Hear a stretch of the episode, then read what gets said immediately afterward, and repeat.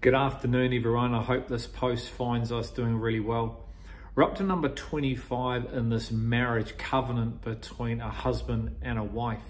And in this area, we're going to be talking about sexual connection or sexual or physical intimacy. This can be a topic that we can be afraid to talk about in Christendom, but I very much believe it's a topic that needs to be discussed. We need to unpack, we need to get clear expectations through communication and really work together into what both couple are looking for, what they're expecting, and being able to share their intimate needs with one another without the feel of embarrassment or shame. Because this is a big area, whether we like it or not, physical intimacy, sexual intercourse, and foreplay is a very big area that comes into being in any relationship. And so it's essential that as followers of Christ, we're open and able to talk about these things. And so I want us to unpack this in verse or in part number 25. So I want to start by asking this question How important is physical intimacy to you? How important is this area of touch? How important is this area of foreplay? How important is this area of romance and creating uh, opportunities where romance can be experienced and the enjoyment of a physical relationship with another the way God has designed it? Um, you know, holding, touching, caressing uh, are all things that go into making up a physical, healthy, growing relationship. And it is, as we've said, not all, but it is a part and it is a significant part of us having healthy, growing relationships with one another. So I believe it's essential, just like in all the other areas of the marriage covenant, that we are equally yoked in this area as well as a husband and a wife. This is where we need open and honest communication. It's required of both the husband and the wife in relation to this area, preferably before we get married, while we're married as well, but preferably before we get married, so we can have these conversations entering into this marriage covenant with a clear expectation, knowing that we are equally yoked, not just in this area, but in all areas knowing that we're going to work things out as we get married because things do change and shift. And anyone that's been married for a decent number of time will know that. Um, things grow, things change, and the goal is we grow and we change together. We're not to presume anything in any of these areas that we're looking at, especially in this area and being able to discuss what one is open to, what one is not open to, or what one needs or doesn't need, what one likes or doesn't like, what one finds exciting and possibly pleasurable or not, is all part of the development of a healthy physical sexual relationship built on the values of love, trust, and respect. And I personally believe that many relationships struggle in this area of intimacy, physical intimacy, because of a lack of honesty and healthy communication before a couple gets married and even while they are married. And fear can play a significant part through insecurity in being able to develop an ability to share these types of things. And even the fear of being shameful or disgusting can come up. And so we keep these things down instead of realizing that God has created this relationship and God has created sex to be pleasurable through his design. And so it's important that we're able to share honestly and openly without the fear of insecurity or those things I've mentioned. We need to become comfortable within ourselves as followers of Jesus in this area of sexual pleasure. As I've said, God has designed our bodies for this kind of pleasure within the context of marriage. And this dimension leads to a greater emotional connection as a couple. And I encourage all couples to have an exciting sex life where things don't become boring or just status quo. Uh, I think the ability to mix things up and keep things fresh is all part of maintaining a healthy physical connection. I do believe staying attractive for your partner physically and not letting things go is also a key part of any relationship. You know, we tend to get slack in areas of our relationship because we get complacent because we think, well, I no, longer have to work at this. I've got the person. And I think that's a fatal mistake that many make.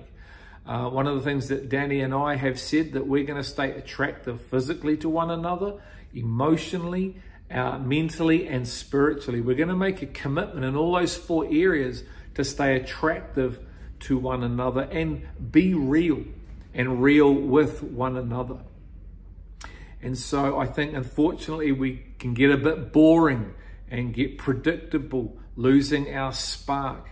And uh, I think this is where things can start to uh, become um, shaky and, and on shaky ground. So these are some of the warning signs that if we don't address these things as a husband and wife, we might unfortunately start looking outside of our covenant. And of course, this is disastrous and really can be avoided. So, another thing is sex should never be used as a negotiation tool, excuse me, or a way to get one what one wants in other areas. This is nothing short of manipulation and blackmail, and it is not becoming of a follower of Jesus.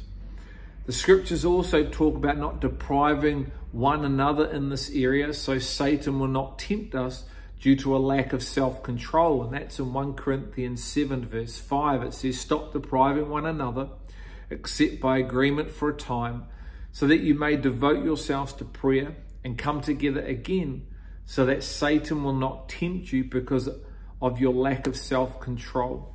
You know, we're brought up in a world today where everything is visual there are sexual images everywhere. Uh, you open up your phone, the sexual imagery on there. You drive around the city, the sexual imagery there on the TV screen. We are bombarded with sexual imagery, and these things can lead to certain acts of behavior and take us to places. So it's really important that we work together. Uh, we're able to be open and honest with our husband or our wife and really help one another in this area of sexual temptation and meet each other's needs so we live a life of contentment in this area, but also in all areas in Christ. You know, the way we've been brought up can play a massive part in our ability to relate and communicate in uh, this area as well, where we don't shy away in embarrassment or a sense of awkwardness or even shame from having these conversations. Uh, this is going to require work on both parts, the husband and the wife's. It must be a mutual thing that we both take responsibility for and sowing seeds of life into our relationship and it not just being responsible of one person. You know, don't ever assume anything. Be someone that's always looking to sow seeds in the area of romance, in the area of physical touch, in the area of telling and sharing, hey, I love you, and this is what I really appreciate about you.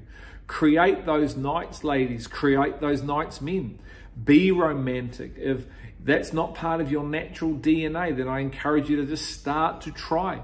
Make an effort. It will say so much to your husband or your wife as you start to try. Try a massage. Use a bit of oil. Just put your arm around the other person and just tell them how much you love them. You know, those little things go a long way. I want to encourage you to be willing to explore together different ideas and get creative in how things may look in the present and in the future within obviously the consent of both people, but make things exciting and keep things alive in your relationship. Go away. I know I've taken Danny away a few times just uh, not for any special occasion, but just booked a trip to Auckland and we went uh, to uh, one of the islands and, and just went zip lining and, and, went to the tower and had dinner and booked into a really nice hotel. And, you know, she's done the same for me where we keep it exciting, we keep it alive, and we surprise each other. And it's fun and it's enjoyment. And God's into these sorts of things because He's into, and as I've said before, He's created us to enjoy this area, the sexual pleasured area. And so be willing to explore new things, but do it in the context of what both people are comfortable with. So be able to say, no, I don't like this, or I'm uncomfortable with this, and may your partner respect that. Um, And so learn together and grow together. A passionate relationship is a healthy relationship. And all this goes into being significant in a long term, significant marriage.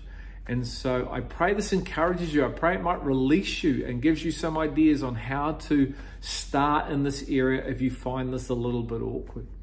But uh, questions why is open and clear communication so important in this area of our marriage? What can be some of the consequences of not having these kinds of discussions?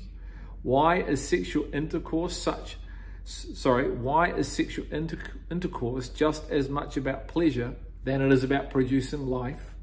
And how important is a healthy sexual relationship to you and why? We'll look forward to seeing you in part number 26, but I really hope this helps us, and, uh, and so we'll see you soon.